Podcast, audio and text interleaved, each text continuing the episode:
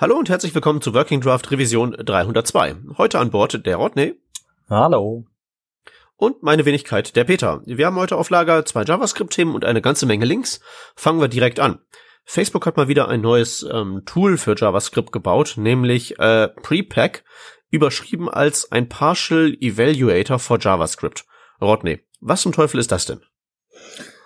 Ja, das ist eine gute Frage. So 100% kann ich das auch nicht beantworten. Äh, lass mal versuchen. Vom Namen her kommt das Webpack ganz nahe. Könnte das damit was zu tun haben? Äh, nö. Nö. Hm. Hat das irgendwie was sowas mit Minifizierung von Code zu tun? Das kommt der Sache näher, ist aber nicht ganz so richtig. Hm. Haben die sich bei Facebook vielleicht was ganz Tolles Neues ausgedacht? Also neu in dem Sinne ist es nicht, aber zumindest im JavaScript-Feld ähm, habe ich das in der ausgetüftelten Form noch nicht, ähm, noch nicht gesehen.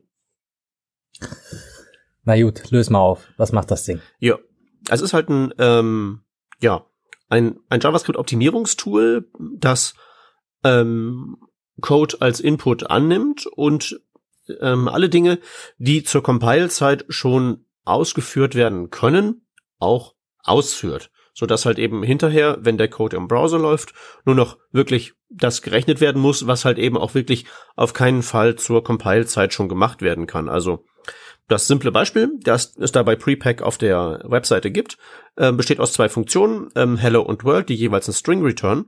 Und dann wird eine Variable zusammengesetzt, in der einfach ähm, das Resultat von Hello plus das Resultat von World aneinander gehängt werden. Und was der Optimizer zum Beispiel in diesem Fall macht, ist die Funktionen einfach komplett aus dem Code zu, äh, zu streichen und die Call-Sites der Funktionen, also da wo Hello gesetzt, aufgerufen wird und da wo World aufgerufen wird, da einfach die Rückgabewerte von Hello und World reinzuschreiben, schreiben, weil die sind ja statisch, da ändert sich ja. Und das ist zum Beispiel so ähm, was ganz Einfaches, aber auch ein bisschen kompliziertere Dinge. Ähm, zum Beispiel ähm, Abstraktionen ähm, ersetzen geht halt eben auch, ähm, Dinge vereinfachen das Ziel ist einfach, dass man das über ganz normal geschriebenen JavaScript-Code raus rüberjagt.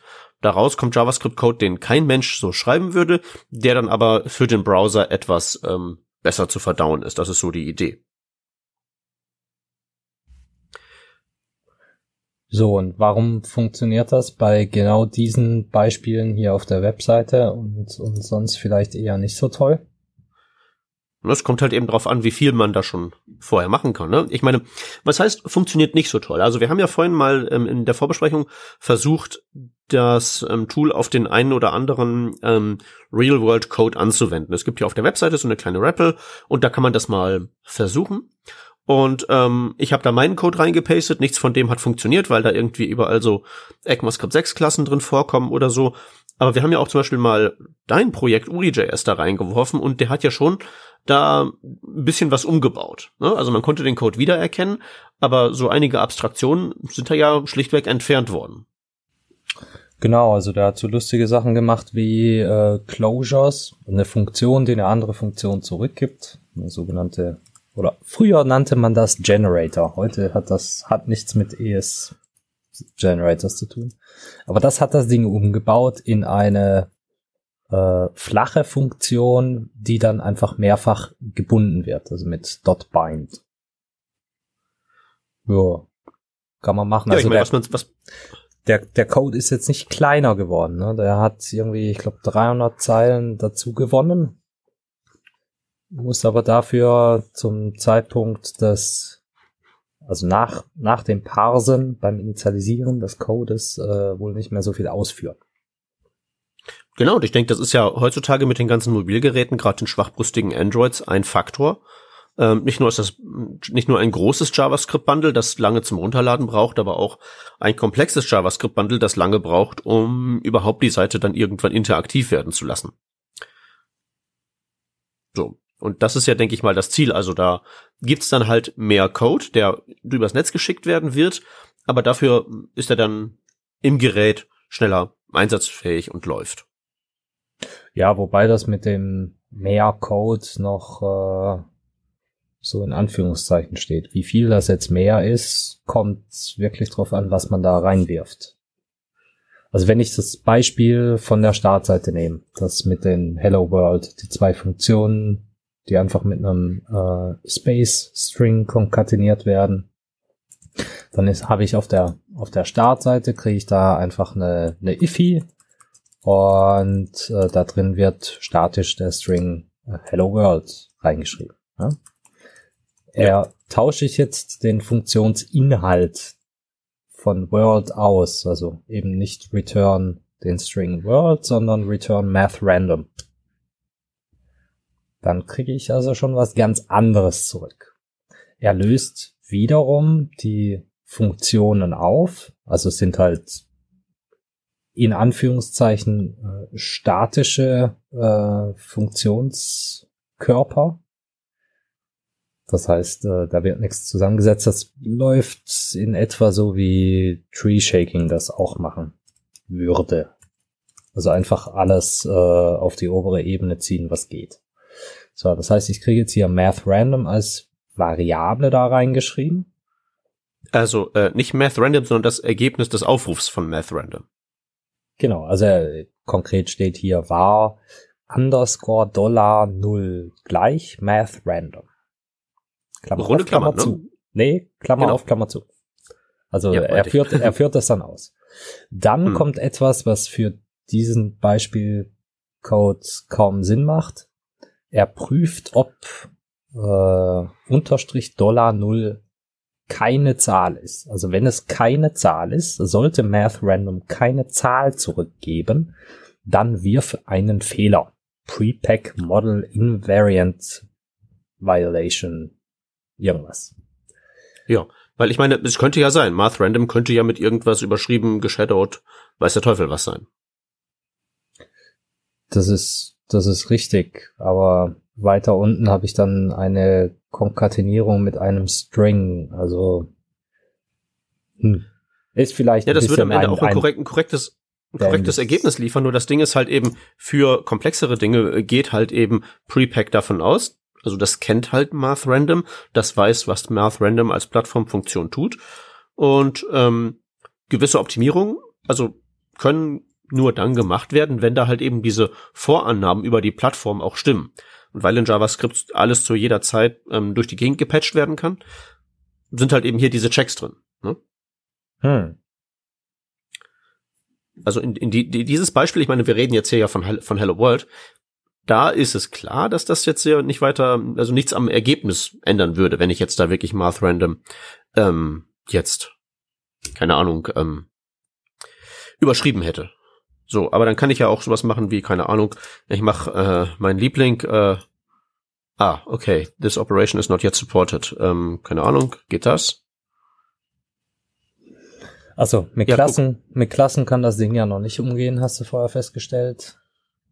Ähm, ja, also im Prinzip jeder Code, den ich aus meinen Projekten genommen habe, die ja alle äh, relativ neuen Code enthalten und relativ randgruppig sind, wenn ich die da reinwerfe, dann sagt er halt immer, ich kann dieses nicht, ich kann jenes nicht. Also wenn ich meinen Code erst durch Babel jage, um den ES5 kompatibel zu machen, dann durch Prepack, um irgendwelche äh, Initialisierungsfetzen äh, auszuführen, zu verstatischen äh, und dann durch den Minifier jage, dann habe ich wohl die neue Pipeline gefunden. Ja, ich denke, das ist der Schritt. Also ähm, das mit dem Bubble ist halt eben jetzt optional, wenn man sich mal die moderne ECMAScript 6 Kompatibilitätstabelle anschaut und wenn man da nicht ganz alte Kisten supporten muss. Ähm, aber auf jeden Fall ist Prepack halt so ein Schritt, den man vor sein Minifier klemmt, um einfach die ähm, am Ende die Ausführungsgeschwindigkeit zu erhöhen. Also eine andere, eine andere Sache ist ja auch die, dass ähm, viele von den Optimierungen, die dieses Prepack vornimmt, sind ja Optimierungen, die in der Browser JavaScript Engine ohnehin stattfinden würden, ähm, nur halt eben, die müssten halt eben von dem Browser erstmal gemacht werden und vor allen Dingen werden die nicht von Anfang an gemacht. Und möglicherweise muss erst der Browser, der ja immer so einen mehrstufigen Just-in-Time-Compiler hat, der müsste halt erstmal gucken, ist diese Funktion überhaupt hot, wird die mehrfach aufgerufen, lohnt es sich Zeit da rein zu investieren, die zu ähm, kompilieren, schneller zu machen. Und auch diese Dinge werden halt eben einfach von sowas wie Prepack vorweggenommen, damit der Browser das nicht machen muss.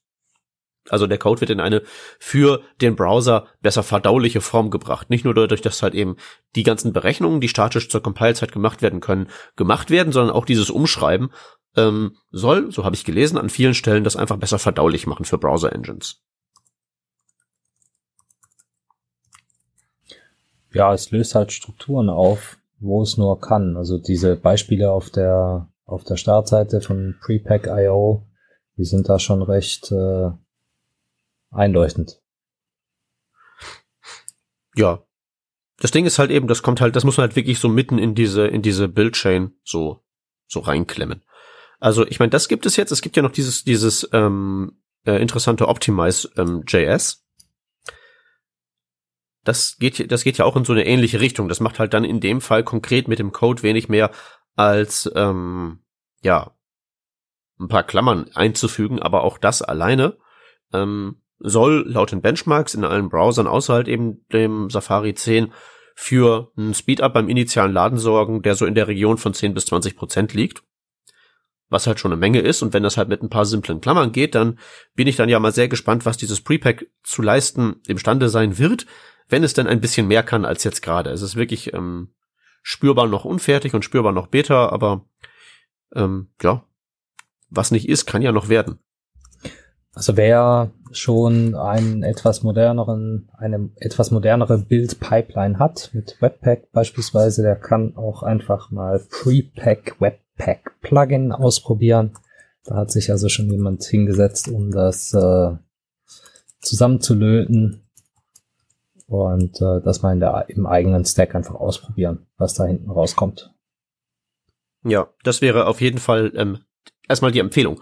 Erstmal ausprobieren und wirklich sicher, sicher gründlich durchtesten, ob man keinen irgendwie, ähm, ja, Code schreibt, der Prepack fertig macht. Wie gesagt, in meinem Fall sind es ECMAScript 6 Klassen und ähm, Custom Elements und also Dinge, die halt eben auch schon relativ speziell und sehr, sehr neu sind, aber die sind schon zu viel für dieses arme Ding, ums zu schlucken.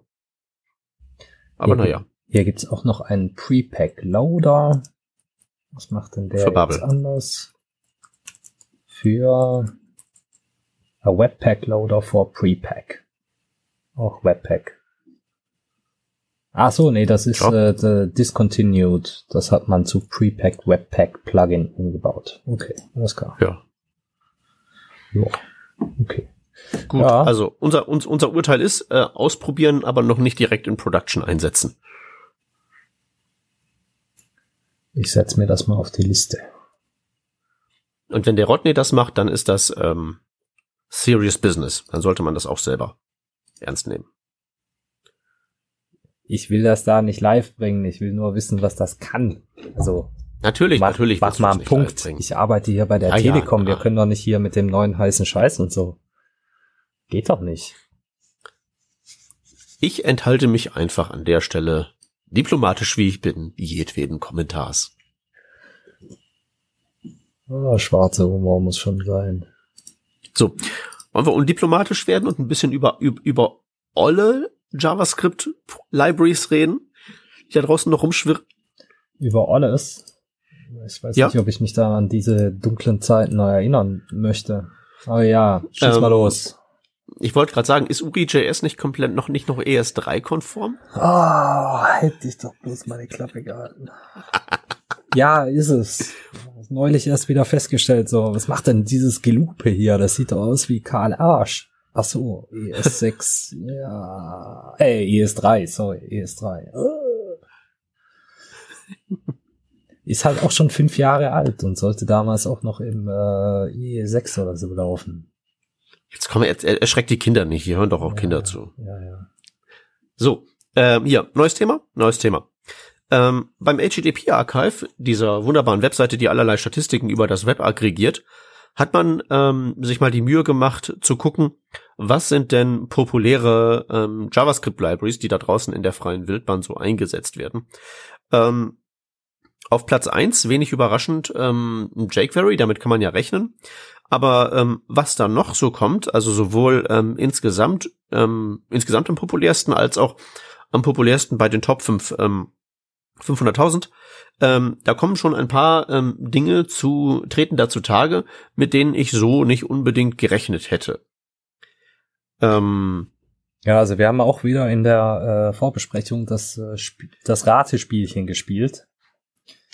Ähm, also wir haben nicht einen Treffer gelandet. Also doch, Platz eins hattest du richtig geraten. Ja, Platz eins jQuery. Okay, das war, das war einfach. Ja. Aber, aber dann, dann verließen sie ihn. Dann war vorbei. Ja, ähm, okay, also das auf Platz zwei ist äh, laut diesen Statistiken, muss man ja immer vorsichtig mit sein, aber auf Platz zwei ist jQuery UI. Ja, das ist schon, das ist schon, das hat schon was, ne? Also jQuery UI ist ja wirklich so eine lose, äh, so eine lose Sammlung von Komponenten. Ne? Also so, wenn ich meinen Date-Picker brauche oder so mein, weiß ich nicht, sortierbare Tabelle und so Krempel, das ist da doch alles. Ich habe das nie benutzt. Also ich habe jQuery UI selbst auch nie benutzt, aber es gab ein paar Utilities, die ähm, die waren ziemlich gut. Die habe ich äh, dann noch weiter benutzt. Ich muss jetzt aber lügen, was das war. J also so Utilities im Sinne von so, so, so jQuery Plugin-like und nicht so User Interface, weil User Interface ist ja eigentlich, glaube ich, das Ding, ähm, für das es gestrickt ist, oder? Das sollte mal irgendwie relativ einfach halt so äh, Interface-Komponenten liefern, wie ein Akkordeon oder so eine komplette Autocomplete-Geschichte. Hm. Ähm, also es hat hier auch eine ganze Menge Widgets, wie die hier heißen. Äh, hier, Utilities, genau. Und das war nur ein Utility, das war das Position Utility. Okay. Damit hast du äh, ah. zwei, zwei DOM-Elemente nehmen können und sagen, hier, nimm mir die linke untere Ecke des einen und positionier mir das andere äh, so dahin, dass dessen rechte obere Ecke da drauf passt. Weil du hast mhm. einfach zwei, zwei äh, Elemente sehr schön einfach gegeneinander ähm, ausrichten können. Ja. Was so klassisch war wie, nimm mir das Zentrum von dem Element und schieb's über das Zentrum des anderen Elements. Das ist eigentlich so ein Standardding gewesen. Ja, ja, und man möchte halt meinen, dass das relativ einfach ist, aber das ist ja tatsächlich auch dieses Utility hier sehr ausführlich konfigurierbar mit allerlei Krempel, um da wirklich alle möglichen Use Cases abzudecken. Ja, ich hatte das irgendwie auch mal nachgebaut. Das war irgendwie gar nicht so viel Spaß. das kann ich mir vorstellen, also, vor allen Dingen damals also, zu der Zeit. Naja, vor allem, weil das Ding hier halt Collision Detection schon mit drin hatte. Das heißt, ich konnte sagen, ähm, häng mir das zweite Element äh, rechts vom ersten hin, es sei denn, ich habe da nicht mehr genügend Platz zum Bildschirmrand, dann auf die linke Seite. Mhm. So, solche Sachen konnte das Ding halt einfach per, per Konfiguration, man musste nichts machen, das war schon echt sexy, das habe ich ziemlich oft benutzt.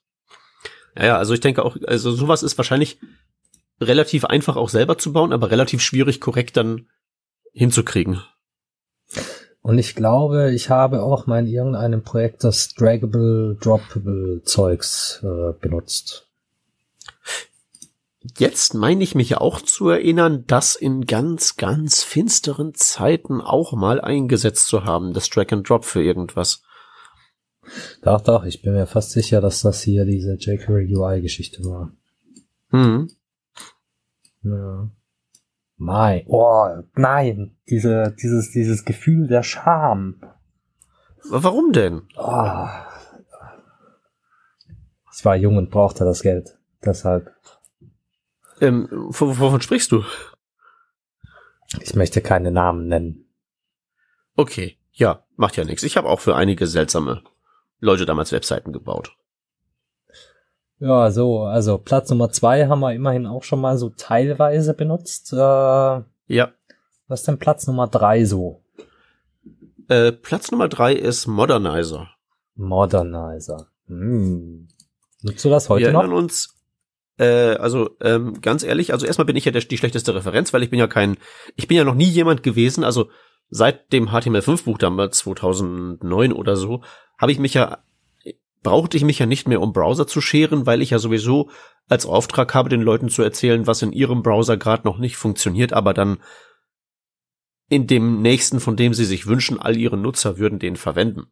Und Modernizer ist ja erst danach gekommen und hat halt so, da konnte ich halt immer nur so sagen, ja, das ist halt so der Feature Detection, die Go-To-Lösung halt. Aber in irgendwas benutzt habe ich das noch nie, aber das liegt einfach jetzt nicht, liegt einfach nur daran, dass ich nix, kein Use Case dafür hatte. Ja, also wir haben hier noch zwei, drei Legacy-Apps, die Modernizer noch nutzen, aber auch mehr so schlecht als recht. Ähm, in der neuen Applikation gibt's das nicht mehr. Also gibt auch überhaupt gar keinen Grund mehr, so wirklich. Ja, ich denke auch dieses, dieses ganze, diese ganze Idee von Feature Detection ist halt eben auch heutzutage ähm, nicht mehr so, so, so dringend oder beziehungsweise das ist halt, da ist halt der, ähm, die Häufigkeit, dass man das braucht, so weit runtergeschrumpft, dass man das wirklich nur noch für Einzelfeatures braucht und man braucht nicht eine ganze Library, um ein Feature zu ähm, detekten. Zumal es ja heutzutage ohnehin so ist, dass wenn man irgendwie was mit Polyfills nachrüsten möchte, der Polyfill in aller Regel ja Feature Detection mitbringt und selbst feststellt, ob er sich initialisieren muss und nicht. Insofern ist so ein globales Feature Detect, glaube ich, einfach auch so nicht mehr, nicht mehr so nötig, oder? Naja gut, wir haben das ja damals benutzt, um ähm, identifizieren zu können, ob das, ob der Browser gerade sowas wie runde Ecken kann, um dann bestimmte äh, Pfade im, im CSS zu aktivieren. Oder ich halt finde übrigens sehr schön, dass dieses runde, dass dieses runde Ecken-Ding, das ist noch immer im Logo zu erkennen, ne? Von, von Modernizer? Ja. Äh, da hast du eine eckige Ecke und eine runde Ecke. Wo ist das kommen oder was? Ah genau. ja, ja, ja, du hast recht. Cool. Ja, aber ich meine, so, so fing das an. Das hat ja anfangs einfach nur Klassen auf das HTML-Element äh, gesetzt, so dass man dann im CSS sagen konnte, ich habe äh, runde Ecken, alles klar, dann mache ich jetzt die Klasse hier aktiv, äh, ich habe keine runde Ecken, dann mache ich jetzt hier das andere. So, ähm, auf dieser Ebene habe ich irgendwie schon, schon echt lange nicht mehr gearbeitet. Hm. Der, der Weg bei uns ist, wenn es irgendwo auf die Fresse fällt, suchen Polyfill, wirft den rein und Ruhe ist. Genau, wie gesagt, das ist ja mittlerweile der, ähm, und vor allen Dingen, man mu muss das ja wirklich heutzutage relativ selten noch mehr machen, so mit den Polyfills. Ja, das stimmt nicht so ganz. Also, ne, Babel Polyfill ist halt auch ein Polyfill. Also wenn ich jetzt Ja, gut, aber eine das ist ja nun wirklich ein reines, das ist ja ein bisschen was anderes. Das ist ja wirklich mehr also ge gefühlt ist es ja wirklich mehr ein Compiler als ein Polyfill im Sinne von, dass es ein Runtime-Feature braucht. Klar braucht Babel auch seine Runtime-Features, aber das ist ja auch ein integriertes Paket, das dann ja auch selber checkt, ob es jetzt seine Runtime-Features anwerfen muss oder nicht. Also du brauchst nicht dedizierte die Softwarelösung äh, Polyfill explizit für dieses eine Ding mehr so häufig. Ja, also was wir jetzt zwischenzeitlich machen, ist äh wenn bestimmte ES6-Features nicht im Browser gefunden werden können, dann lad halt den gesamten Babel Polyfill. Und dann gibt's noch eine separate Polyfill.js, die lädt dann so Sachen wie Element Closest, den Classlist Polyfill, mhm. äh, natürlich den Viewport Unit Buggy Fill, äh, solche Sachen, ähm, die man dann auch als äh, Webpack, wie heißt das? Bundle? Nee. Ach, separates Paket rausbrechen kann, äh, wenn man denn wollte. So ein, extra, so ein extra Modul, damit das nicht mit dem Bundle mitgeladen wird, meinst du? Genau, also haben wir jetzt nicht gemacht, weil das ist jetzt alles noch nicht so viel Holz, dass sich das rentieren würde, aber das ist zumindest mal so die Idee. Mhm. Ansonsten, was für mich vom Modernizer noch bleibt, ist ähm, eine Sache, die mit Modernizer selber gar nichts zu tun hat, aber irgendwer hat mal einen, ähm, ein, ein, sich, sich den Firefox genommen vor fünf Jahren und da drin den ähm, Reflow-Prozess visualisiert. Und das, die damalige Webseite von Modernizer ist sozusagen das, was im Hintergrund läuft. Und das Video benutze ich bis zum heutigen Tage noch in irgendwelchen Schulungen, um den Leuten zu zeigen, äh, wenn ihr irgendwie das DOM anfasst, dann passiert das mit diesen vielen tausend Boxen und eure Seite wird komplett neu berechnet, also seid vorsichtig damit. Und das ist halt eben der Kontext, in dem ich Modernizer ähm, ja, im Prinzip dann noch jeden Monat ein, zwei Mal sehe, aber halt eben, das ist die alte Webseite von vor fünf Jahren. Ist aber ein schönes Video, ist sehr anschaulich. Versehentliches Beispiel. Jo, was haben wir denn auf Nummer vier? Das habe ich im Leben noch nie benutzt. Ähm, auf Nummer vier haben wir Bootstrap. Hätte ich jetzt weiter oben erwartet. Ja, also weiß ich nicht. Ich hätte es jetzt nicht weiter oben mir gewünscht, aber ich hätte es weiter oben erwartet. Also dafür, dass das mal irgendwie als, als UI-Bibliothek für, lass mal hier irgendwelche internen Webseiten äh, schön schrubbeln gedacht war, ist das, finde ich das ehrlich gesagt etwas bedenklich. Beängstigend. Ähm, also, wie jetzt beängstigend, bedenklich?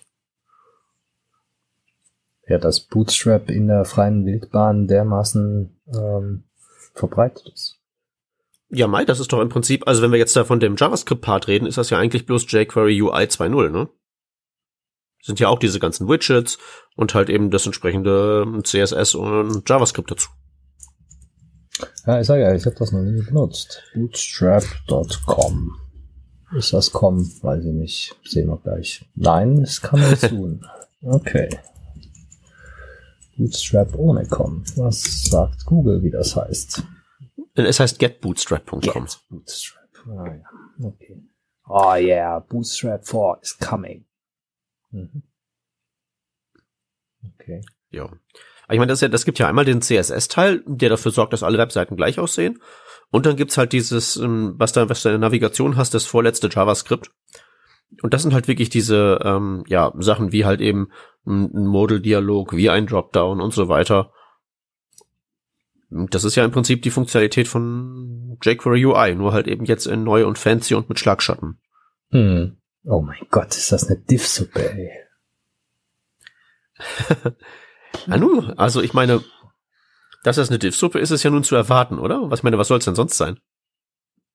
Du, ich, keine Ahnung, also was da nachher rausgeneriert wird, ist zwar auch etwas arg diffig, aber in dieser View-Welt, in der wir da momentan unterwegs sind, mit dem sehr an äh, Custom Elements angelehnten äh, Look and Feel, sehe ich das halt nicht mehr.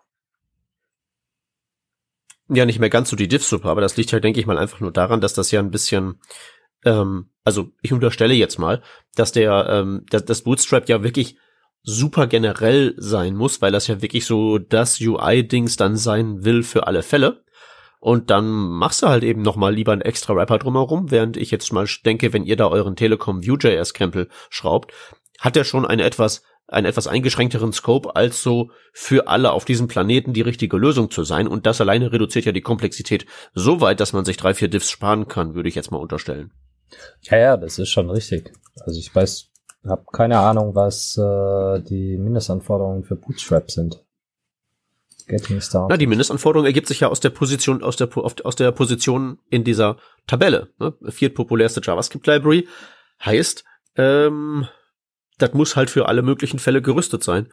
Also, keine Ahnung, ich hab's halt, ich hab's halt hin und wieder mal äh, benutzt, in Anführungszeichen, wenn ich halt irgendeine Demo gebastelt habe für irgendeine Konferenz oder so und ich wollte halt, dass die nicht aussieht Times New Roman, ähm, schwarzer Text auf weißem Hintergrund. Ja, ja, genau dafür war das ja mal gedacht. Ach, weiß ich nicht. Ich, ich, wenn ich jetzt irgendwie, also jetzt so, wenn ich mir jetzt einfach nur das Aussehen angucke, das könnte ich mir jetzt durchaus so, das könnte ich jemandem zumuten, wenn ich irgendwie ein Admin-Backend-Interface oder so baue. Weißt du? Dann ist das ja egal. Das muss ja nur bedienbar sein und nicht irgendwie einen Originalitäts Originalitätspreis gewinnen. Ich wiederhole mich, genau dafür war das ja gedacht. Ja, da, die, genau, die, die, die Frage ist halt dann wirklich, wenn es für Admin-Interfaces gedacht ist, was macht es dann auf Platz 4, wo jeder Crawler hin kann? Specifically, we support the latest versions of the following browsers and platforms. Okay. Achso, hier, äh, IE8 kann das. Darauf noch ein Diff mal drumherum, nur um sicher zu sein. Also so mit Einschränkungen, aber 8 und 9 können es wohl auch. Mhm. So, so. Mhm. Gut. Muss man auch erstmal hinkriegen. So, Nummer 5, das, äh, da weiß ich zumindest, was es ist, aber das habe ich wirklich noch nie verwendet für irgendwas. Das schöne Tool heißt YepNope. Ja, also ich habe das wohl mal gesehen, selbst nie äh, benutzt. Das ist ein Conditional Loader. Das heißt, man hat genau. das hier das Beispiel geht auch gleich äh, auf die Kombination mit Modernizer ein. Wenn also der Browser zum Beispiel Geolocation kann, dann lade mir die und die Datei und wenn nicht, dann vielleicht halt noch ein Polyfill vorneweg. Ja. Uh.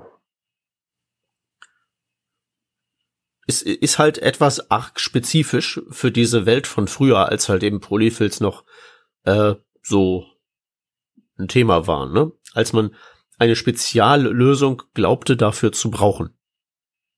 Ich weiß, also ich habe das tatsächlich einfach nie benutzt, weil ich relativ früh in dieser Require JS Welt drin war und das irgendwie einfach alles geladen hat.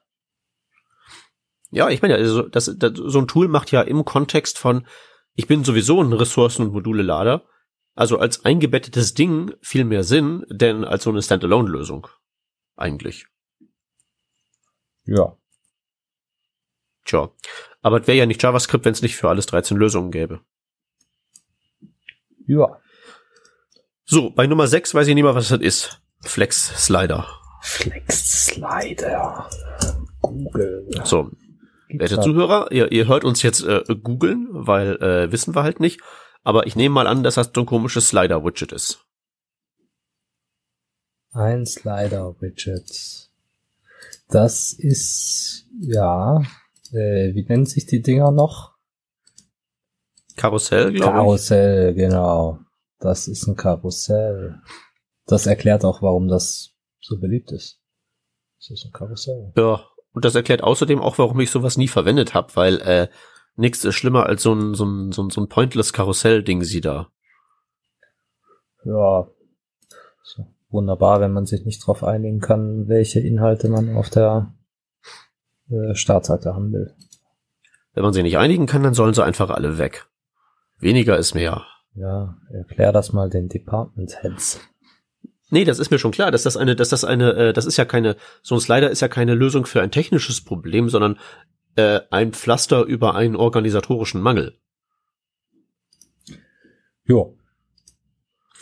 Tjo, also äh, ist ein Slider, Punkt. Und ja, hm, weiß ich nicht.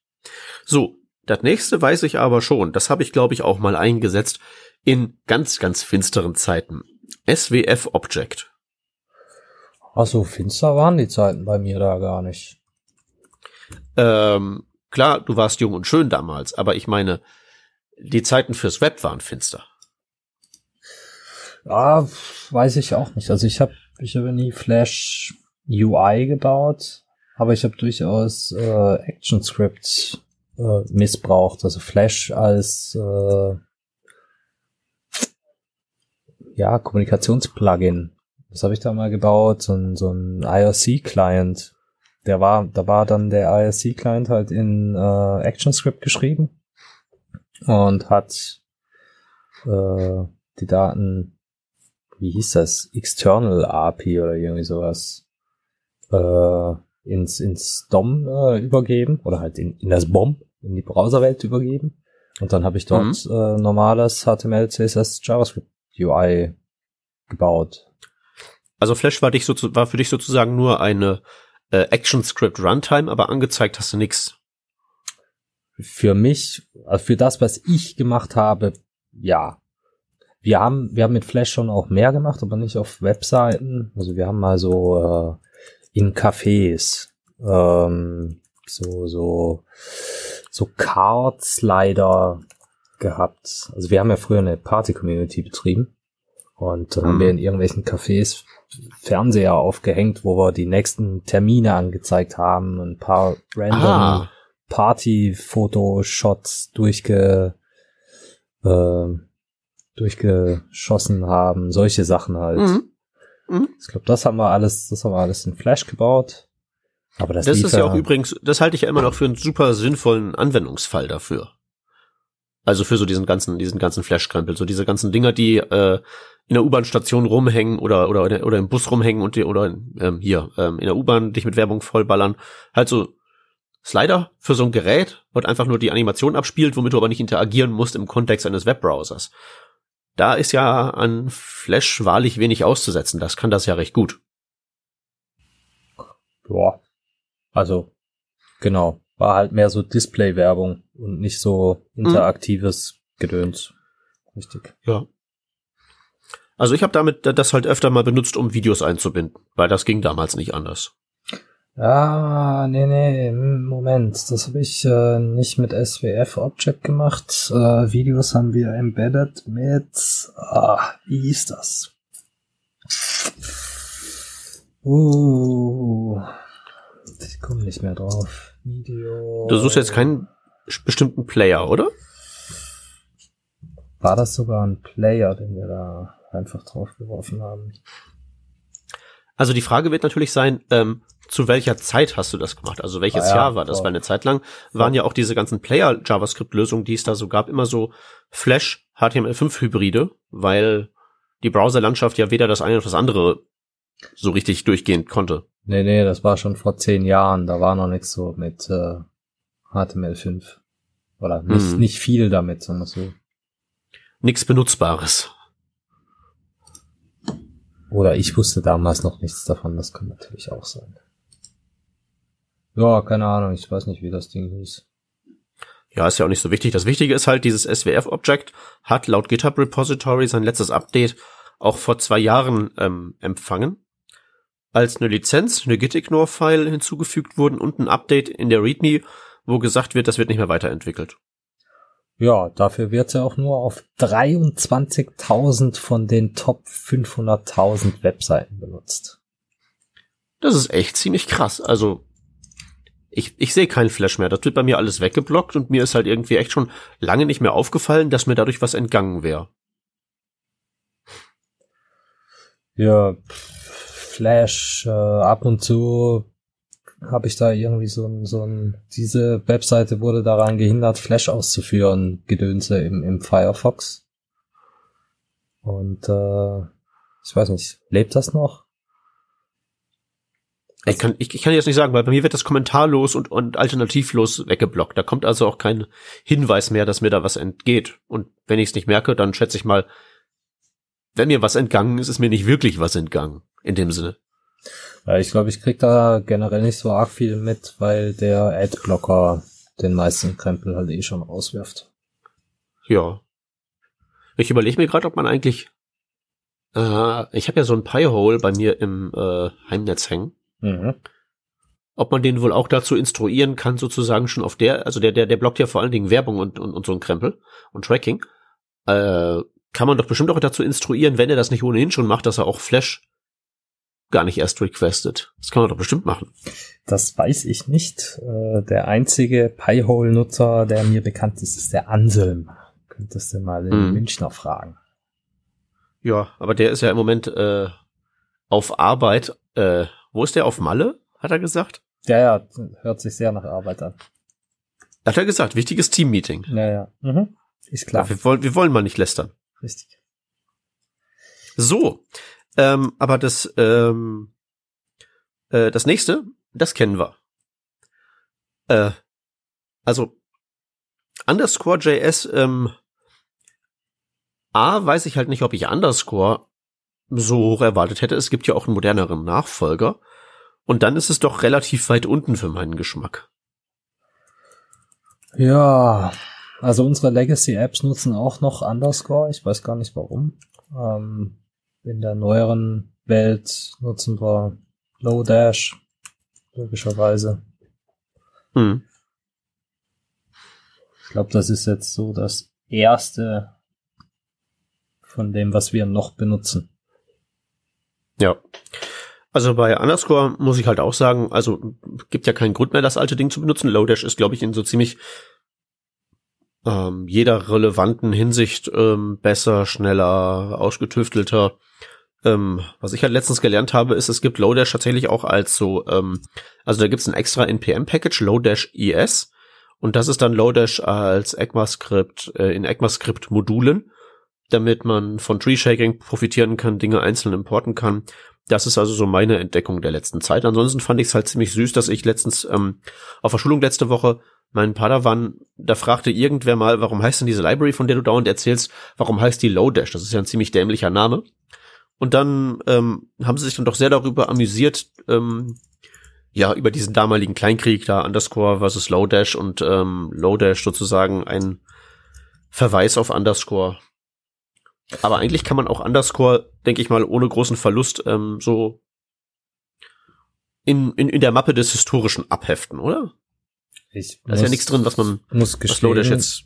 Ich weiß nicht, was da weiter passiert ist. Äh, ich war der Meinung, Lodash hat irgendwie versucht, da noch API-konform zu bleiben. So, ähm, underscore. Aber ich kann jetzt nicht behaupten, mir wäre irgendwas aufgefallen. Nee, also API-konform ist das ganz bestimmt nicht. Ich habe mich, ich habe mich, ich habe mich ja ewig, ich habe ewig nicht gecheckt. Ich habe nach Compose gesucht, was halt in Underscore auch Compose heißt, um Funktionskomposition zu betreiben. Und dann irgendwann habe ich gemerkt, ah, das ist in Lodash drin, das heißt da bloß Flow. Warum? Keiner weiß es, aber mhm. API-konform ist da nichts mehr. Okay. Gut zu wissen. Oder interessant, witzig, keine Ahnung, ist mir nicht aufgefallen. Jedenfalls habe ich gerade mal ins GitHub Repository geschaut. Der letzte Commit ist tatsächlich ähm, so drei Monate her. Also das lebt halt noch durchaus. Lodash oder Backbone? Äh, Underscore. Backbone, Underscore meine ich. Underscore, genau. Okay. Ja. Ich habe mir heute den oder erst äh, Lodash kannst du als normales Paket laden und auf die einzelnen Komponenten zugreifen. Also machst dann halt einfach einen Import von Lodash slash order by. Läuft ohne Probleme. Ist dann halt nicht ES6, aber funktioniert hier. Das hm. zum einen. Zum zweiten wollte ich mir heute oder habe ich mir heute äh, gerade Order by angeguckt. Alles, was da irgendwie dazugehört. Äh, weil es mich tierisch genervt hat, dass ich kein äh, lokal Compare nutzen kann.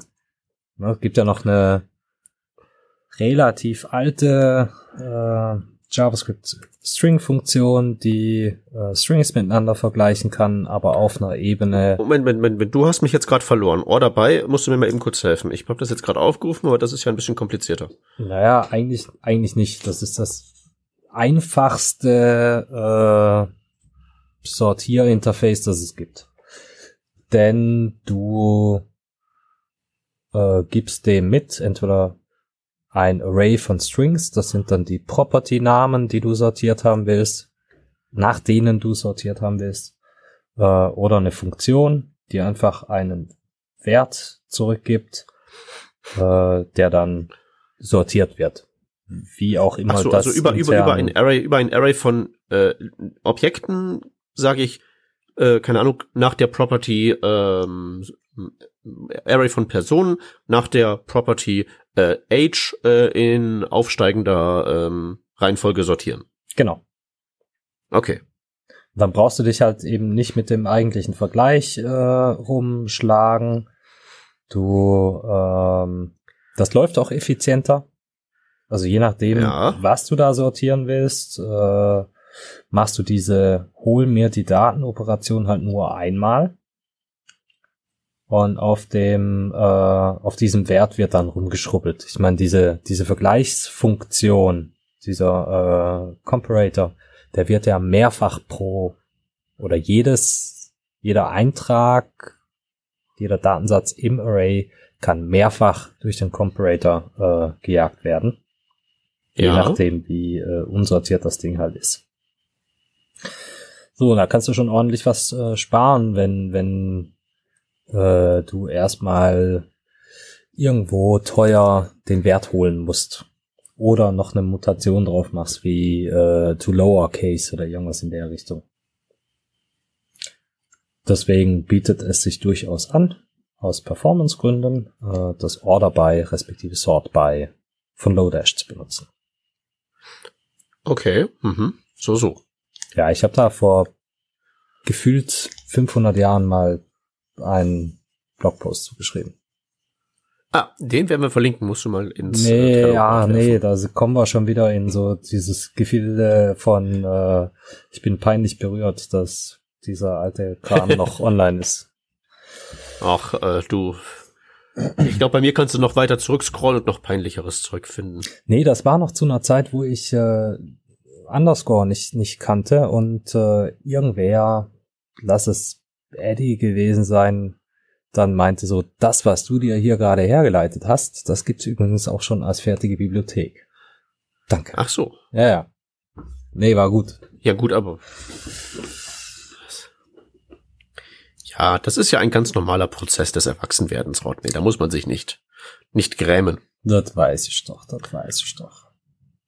Auf Platz neun. Äh, also, das habe ich ja früher, als ich Webseiten gebaut habe, auch öfter mal benutzt. Und ich bin froh, das im Moment nicht machen zu müssen, weil ich fand das immer super lästig. Google Maps. Ich glaube, also wir haben das auf der Party Community damals eingesetzt. Wobei haben wir, wir haben ja extra einen separaten Server für die OpenStreetMap gehabt. Hm. Ich glaube, wir haben, Damals? wir haben, ja, ja, wir haben da, wir haben da selber noch eine äh, 32 Gig äh, RAM Maschine für die OpenStreetMap Datenbank gehabt. Das war eine Postgres-Instanz äh, und wir haben das ewig nicht ans Laufen gekriegt. Ich erinnere mich noch dran. Mhm. Wir wollten dann auch selber äh, die, die Tiles generieren und allen Spaß weil wir nicht wussten, wie das mit dem ähm, API-Volumen bei Google weitergeht. Ja. Ja, das ist halt immer so das Problem ähm, mit so kommerziellen Diensten. Ja. Ja. Und ich meine, in Abhängigkeit davon, wo man sowieso gerade unterwegs ist, ähm, also gerade so im, im, im großstädtischen Bereich, da ist halt eben ähm, OpenStreetMap, also ich weiß nicht, wie es damals war, aber heutzutage in vielen Details einfach so weit voraus. Ist so. Also was so die ganzen Details angeht, was man da so an kleinen Krempel überall finden kann, Schleichwege, Spielplätze, bla. Okay. Ich hab Hat man alles auf ähm, dem Google Maps nicht und auch so was so zum Beispiel, ähm, ich als Vielreisender mit Bahncard 100 guck halt immer auch da, wo, wo eiert denn da der, der, der ÖPNV lang? Und ähm, auch was so diese Informationen angeht, ähm, ist das halt sehr viel besser. Bei Google hast du halt so Schnellbahnsysteme und alles, aber da auf, bei OpenStreetMap oft genug, auch bei nicht ganz so riesigen Städten, zum Beispiel auch sämtliche Buslinien eingezeichnet. Das ist schon nicht schlecht.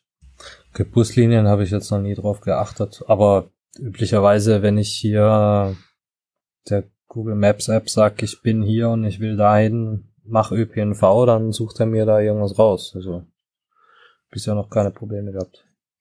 Ja gut, aber dazu musst du, musst du ja wissen, wo du hin willst und du musst, bist ja nicht in der Explorationsphase rauszufinden, ist da irgendwo in der Nähe, fährt da eine Linie lang. Nö, das sagt mir ja dann Google. Okay, wenn du das wirklich so im Navigationskontext benutzt. Okay, ja. Ja. Hm. Ja, jedenfalls habe ich diese API damals auch ziemlich, ich habe die immer ziemlich in Käse gefunden. Ich habe das allerdings tatsächlich vor ein paar Jahren ein letztes Mal eingesetzt, aber nicht für eine Webseite. Ähm, damals wollte ich mir, ja? Ja, ich habe, glaube ich, nur ein einziges Mal irgendwie was halbwegs Interessantes mit Google Maps gemacht, abseits von dem Integrieren eines Standortes auf eine hier wohnen wir Webseite. Ja, also da bin ich, da, da, das, da, das Gleichstand. Also dieses hier wohnen wir habe ich auch hundertmal gemacht und eine interessante Sache. Du zuerst, deine interessante Sache. Ja, also semi-interessant war und gar nicht, optisch gar nicht mal so geil. Äh, wir haben auch auf dieser Party-Community damals eine Karte der Neuregistrierungen gehabt. Das heißt, mhm. wir, also wir haben von den Benutzern ja irgendwie die Postleitzahl erhoben, um die irgendwie für ihren, ihre Region sinnvoll mit, mit äh, Events und Co. Äh, befüttern zu können. Und diese haben wir dann, frag mich bitte nicht wie, in Geokoordinaten aufgelöst die wiederum irgendwie mit Markern versehen wurden, die wiederum von irgendeinem so Marker-Gruppierungsgedöns in irgendwelche Blobs, schöne Kreise äh, zusammengeführt wurden und dann hast du halt nur noch gesehen, ah. hier aus dem Zipfel vom Bodensee, da kamen gerade äh, die letzten drei Stunden 15 neue und hier von Stuttgart waren es auch zwei und genau. Ah. Ja, ja, ich habe gerade ganz üble Flashbacks, so diese Marker gruppieren und sowas. Brr. Ja. Hat Spaß gemacht. Ich meine, ich habe so ziemlich, so ziemlich genau das gleiche habe ich ja mal gebaut für meine Webseite. Da ist auch noch so eine Karte, nur mittlerweile trage ich da keine Events mehr ein, weil interessiert halt keinen. Aber auch so diese, diese Fälle halt besorgen. Ich bin irgendwie so, ähm, so auf, auf zwei Konferenzen äh, in der einen Stadt und zwar back to back und im gleichen Hotel, sprich am gleichen Ort. Also, dass man das dann auch so in einen Marker zwei Events reinsetzt, damit es nicht zwei Marker sind, die sich überlagern und man kann den einen nicht anklicken, bla, Keks, mühsam. Also, been there, done that. Brr. Boah. Aber, aber eine schöne Sache habe ich mal gemacht, auf die, ähm, die fand ich gar nicht, die, die, fand, die fand ich auch gar nicht mal so unclever, wenn ich das mal so sagen darf. Ich wollte mir bauen, äh, ich wollte haben so ähm, für meine diversen Rumreisereien eine Pinnwand, wo ich einfach so eine Fahne reinstecken kann, wo ähm, auf diesem Kontinent ich da jetzt schon überall Konferenzier, äh, Workshop da gemacht habe. Mhm. Nur äh, find sowas mal. Also speziell brauchte ich halt so vor allen Dingen so den deutschsprachigen Sprachraum, weil ich bin ja fast ich bin ja im Prinzip nur da unterwegs, nicht immer deutschsprachig, aber nur jedenfalls in diesem Raum.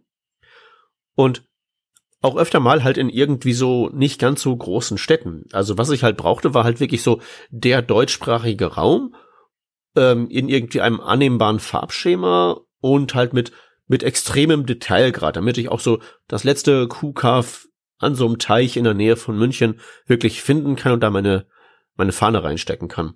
Was ich dann gemacht habe, ist tatsächlich, ich habe so Google Maps mir genommen und da kann man tatsächlich ja auch die Karten stylen, also so mit ein bisschen CSS-artigen Anweisungen sagen, ähm, Straßen in der Farbe und ähm, weiß ich nicht, Autobahn, Beschriftung, äh, ja, nein und sowas.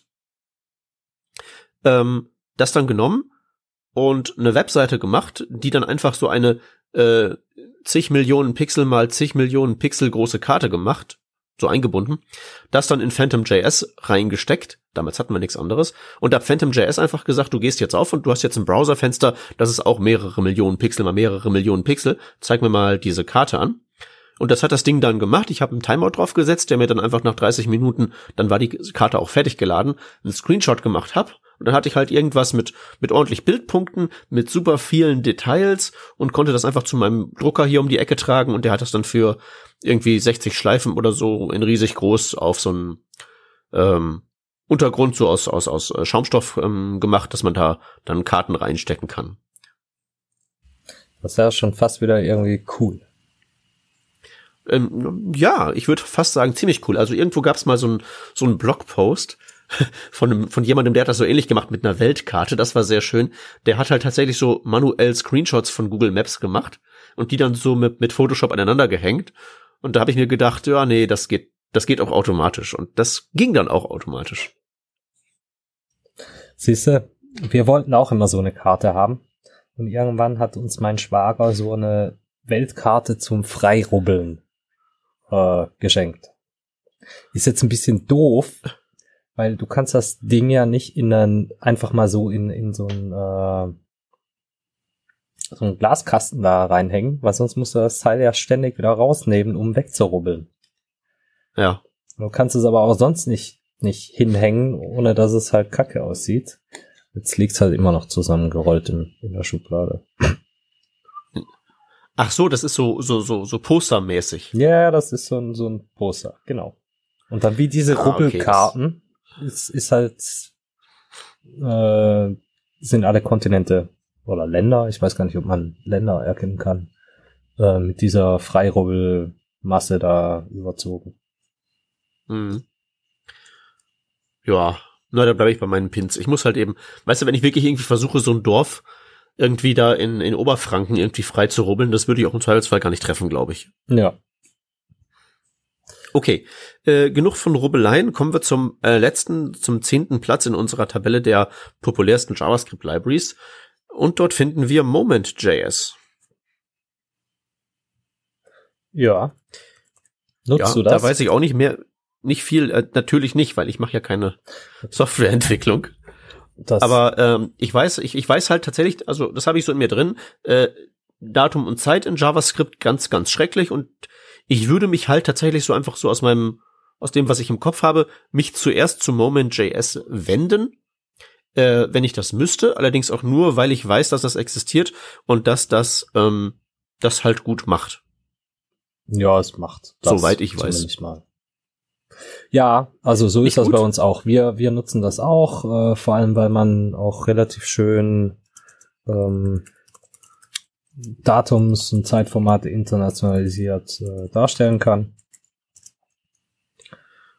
Äh, ohne dass man sich da jetzt um irgendwas kümmern muss. Also es übernimmt halt äh, Formatierung, es übernimmt irgendwie äh, oder es bietet eine API, um angenehm mit Datümsern zu rechnen.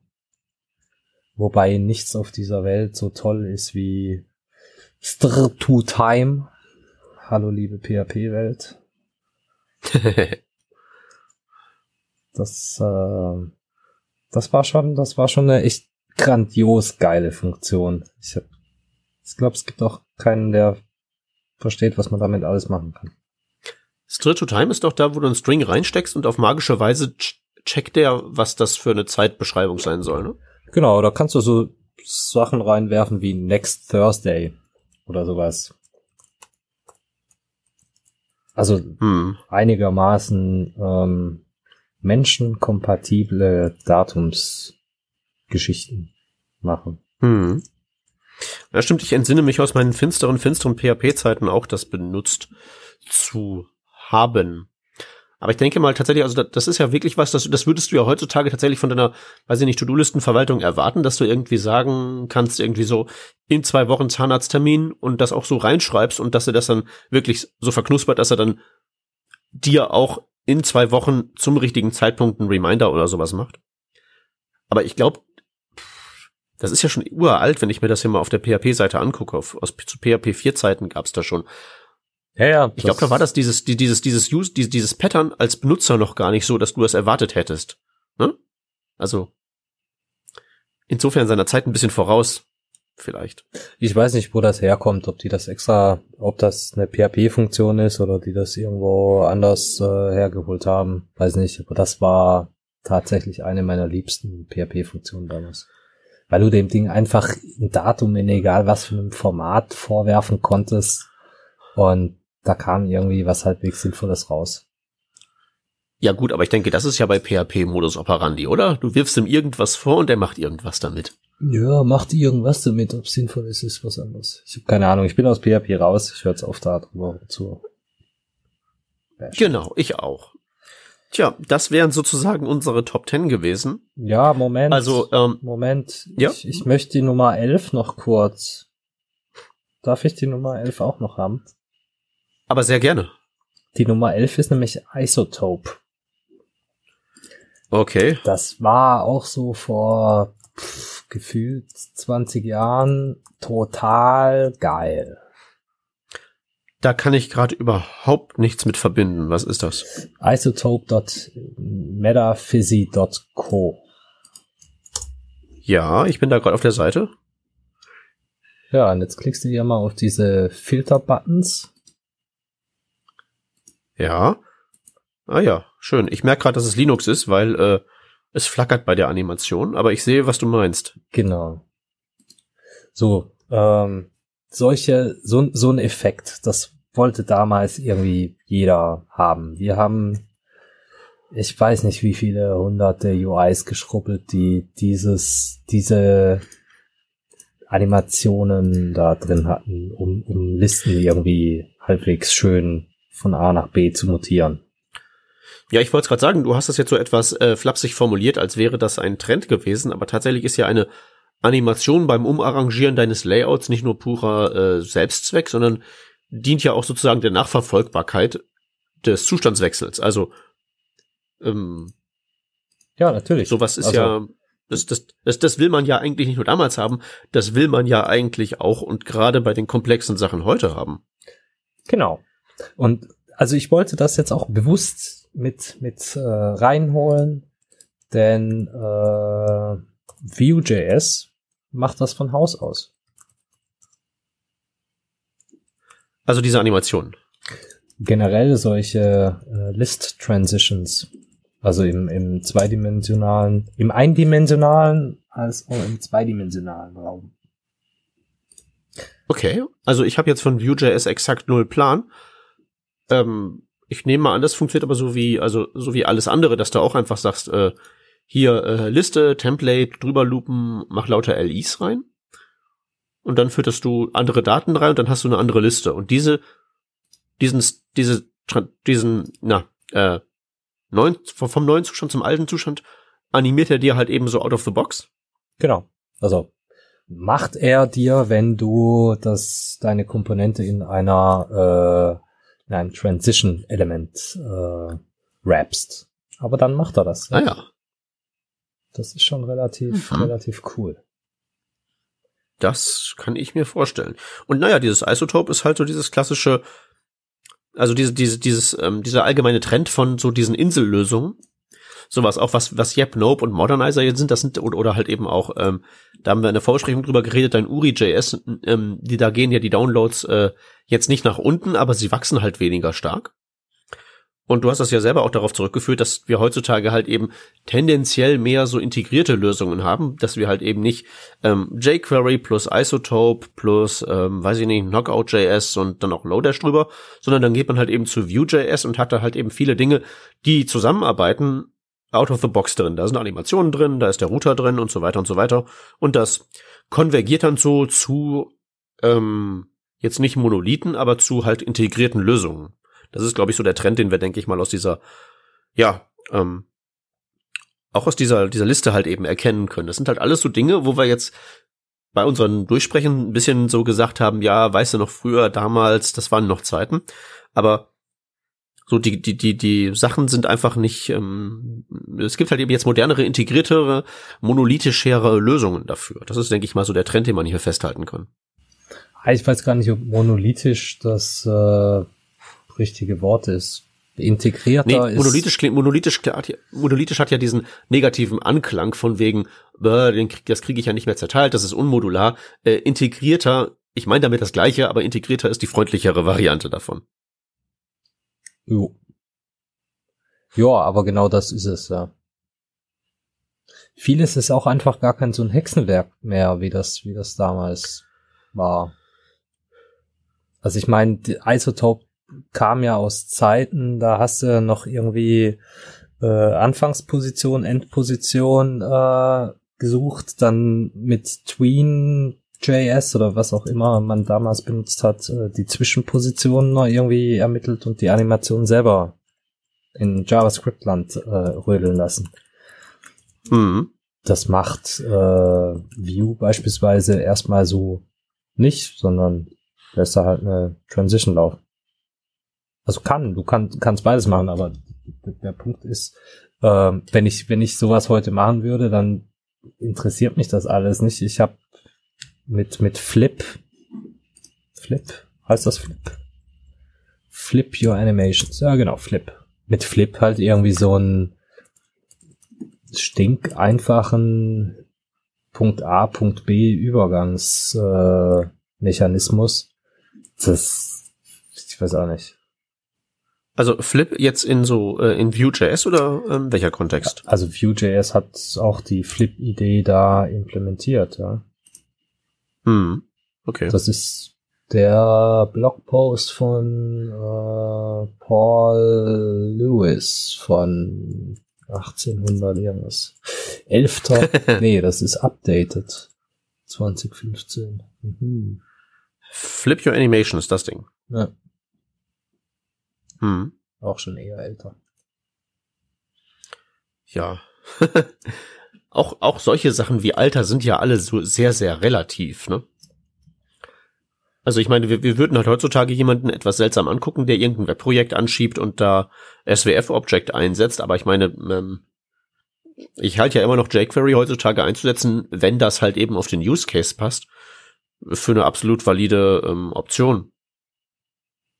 Ja, kann man machen. Also Ne? Also ich meine, wenn, wenn ein Use Case wirklich nur ist, ich habe halt hier eine Webseite, die fällt aus dem CMS und ich muss da ein bisschen fancy schmancy drüber streuseln, dann ist das doch immer noch das Mittel der Wahl. Ja. Kommt auf die Rahmenbedingungen an, aber ja. Mhm. Ich habe Ja. gefühlt seit zwei Jahren kein, kein jQuery mehr gemacht. aber ja. Ja, ich nutze es halt in Schulungen so ganz gerne, weil wenn jemand jetzt da, da erstmal so daherkommt, ähm, wenn irgendwer überhaupt schon was über JavaScript weiß, dann ist es wahrscheinlich jQuery. Das kann man schon mal so einfach so mehr oder minder voraussetzen. Jedenfalls sicherlich eher als so rohe DOM-Manipulation. Und auch wenn man es irgendwie Leuten erklären möchte, die so gar keine Mitpeilung haben vom Start weg, einfach zu sagen, Dollar, das Ding, was du haben willst, und dann Punkt, Punkt, Punkt, da ist die Doku. Es funktioniert einfach immer. Das ist, glaube ich, auch ziemlich, ziemlich wertvoll für diesen, für diesen Einstieg, diesen Low-Leveligen. Hm. Ja, da bin ich, bin ich raus. Da bist du natürlich raus. Du machst ja ernsthafte, ernsthafte Arbeit für ernsthafte Firmen. Oder so ähnlich. Apropos Oder so ernsthafte ähnlich. Firmen, ne? Seit äh, 20 Minuten dürfte ich eigentlich nicht mehr hier im Büro sitzen. Sollte jetzt hier Oh irgendwann nein. so ein Wachmann vorbeikommen, dann wird mein, kriegt mein, kriegt mein Chef äh, eine Ermahnung. Oh, dein armer Chef. Wollen wir dann zu den Links übergehen? Dann muss dein Chef nicht äh, öffentlich ausgepeitscht werden. Richtig. Lass uns das mal tun. Gut. Alles klar. Dann ähm, ähm, schlage ich mal auf mit einem Artikel über ECMAScript-Module. Ja, das Thema hatten wir erst kürzlich, aber der Jake Archibald hat dazu, hat dazu einen Artikel geschrieben, in dem der wirklich alle Befremdlichkeiten und Spezialitäten und Seltsamkeiten, die Module so haben und die Module von Scripts unterscheiden, auflistet. Also auch wenn man glaubt, alles schon zu wissen, lohnt sich da nochmal einen Blick drauf zu werfen. Ja, äh, bleiben wir bei der Google-Welt. Äh, den Chrome, den können wir seit, äh, ja, ich glaube, vier, fünf Wochen äh, auch Headless benutzen. Also so, dass einfach nicht gerendert wird, dass man am Bildschirm nicht unbedingt sieht, was der Browser jetzt gerade macht. Quasi das, was Phantom.js seit Jahren für uns war, jetzt endlich auch als Chrome. Auch bitter nötig, da mit Phantom man ja nicht so genau weiß, wo das dahin geht. Vor allem das nie in Ja, doch, weiß man. Also Ja? Phantom.js wurde jetzt offiziell eingestellt. Oh, Ja, also der Mensch hat gesagt, Headless Chrome kommt, meine Mission ist erledigt, ich mache jetzt Feierabend. ja, das ist, das macht Sinn. Okay, cool, wusste ich nicht. Wir haben schon auf äh, Chrome umgestellt, äh, läuft bei uns auf äh, dem Linux CI, unseren Mac und Windows Entwicklungskisten ohne Probleme. Mit wenig Problem. Software läuft immer mit wenig Problem. Nie ohne. So, was haben wir hier? Kommen wir zu Software, kommen wir zu Software mit wenig Problemen. Äh, Windows, ich weiß nicht, warum ich jetzt einen Link über Windows verlesen darf, aber ich mach's einfach mal. Ähm, es ist manchmal ein bisschen eine Herausforderung, ähm, in der, mit der Windows-Welt Webentwicklung zu betreiben, weil irgendwie alle davon ausgehen, dass jeder Webentwickler ein Mac benutzt und vielleicht eventuell auch mal der ein oder andere Linux-Nutzer sich dazwischen einschleicht, aber für Windows hat man es relativ schwierig, sich so eine Entwicklungsumgebung aufzusetzen und deswegen gibt's hier einen äh, ja, Artikel, der berichtet, wie man halt eben eine Windows-Umgebung aufsetzt, mit der man halt eben so, ja, das Zeug machen kann, was die coolen Kids halt eben auch machen, auf GitHub schreiben und so weiter. Gut, äh, was haben wir jetzt? npm global without sudo. Genau, das ist ein, ein Guide von Sindre, wenn ich das richtig sehe, äh, der erklärt, wie man global verfügbare npm-Packages installieren kann, ohne dass man ähm, Root-Rechte dazu braucht, also zumindest mal auf äh, Mac und Linux. Keine Ahnung, wie das unter Windows aussieht. Naja, ähm, das ist ganz nett, wenn man da Probleme hat. Äh, mal reingucken. Ähm, was es auch noch gibt, ist ein äh, kleines Tool namens PKG. Das macht eigentlich nichts weiter aus, als aus einem simplen Node.js-Skript ein Executable zu erstellen. Das ist also quasi so ein bisschen wie Electron, hatten wir ja vor ein paar Revisionen, nur halt eben ohne User Interface, also einfach direkt aus einem Node.js-Projekt ein Executable bauen. Ähm, klappt auch ganz gut, ist ganz nett, kann man sich mal anschauen, wenn man sowas braucht.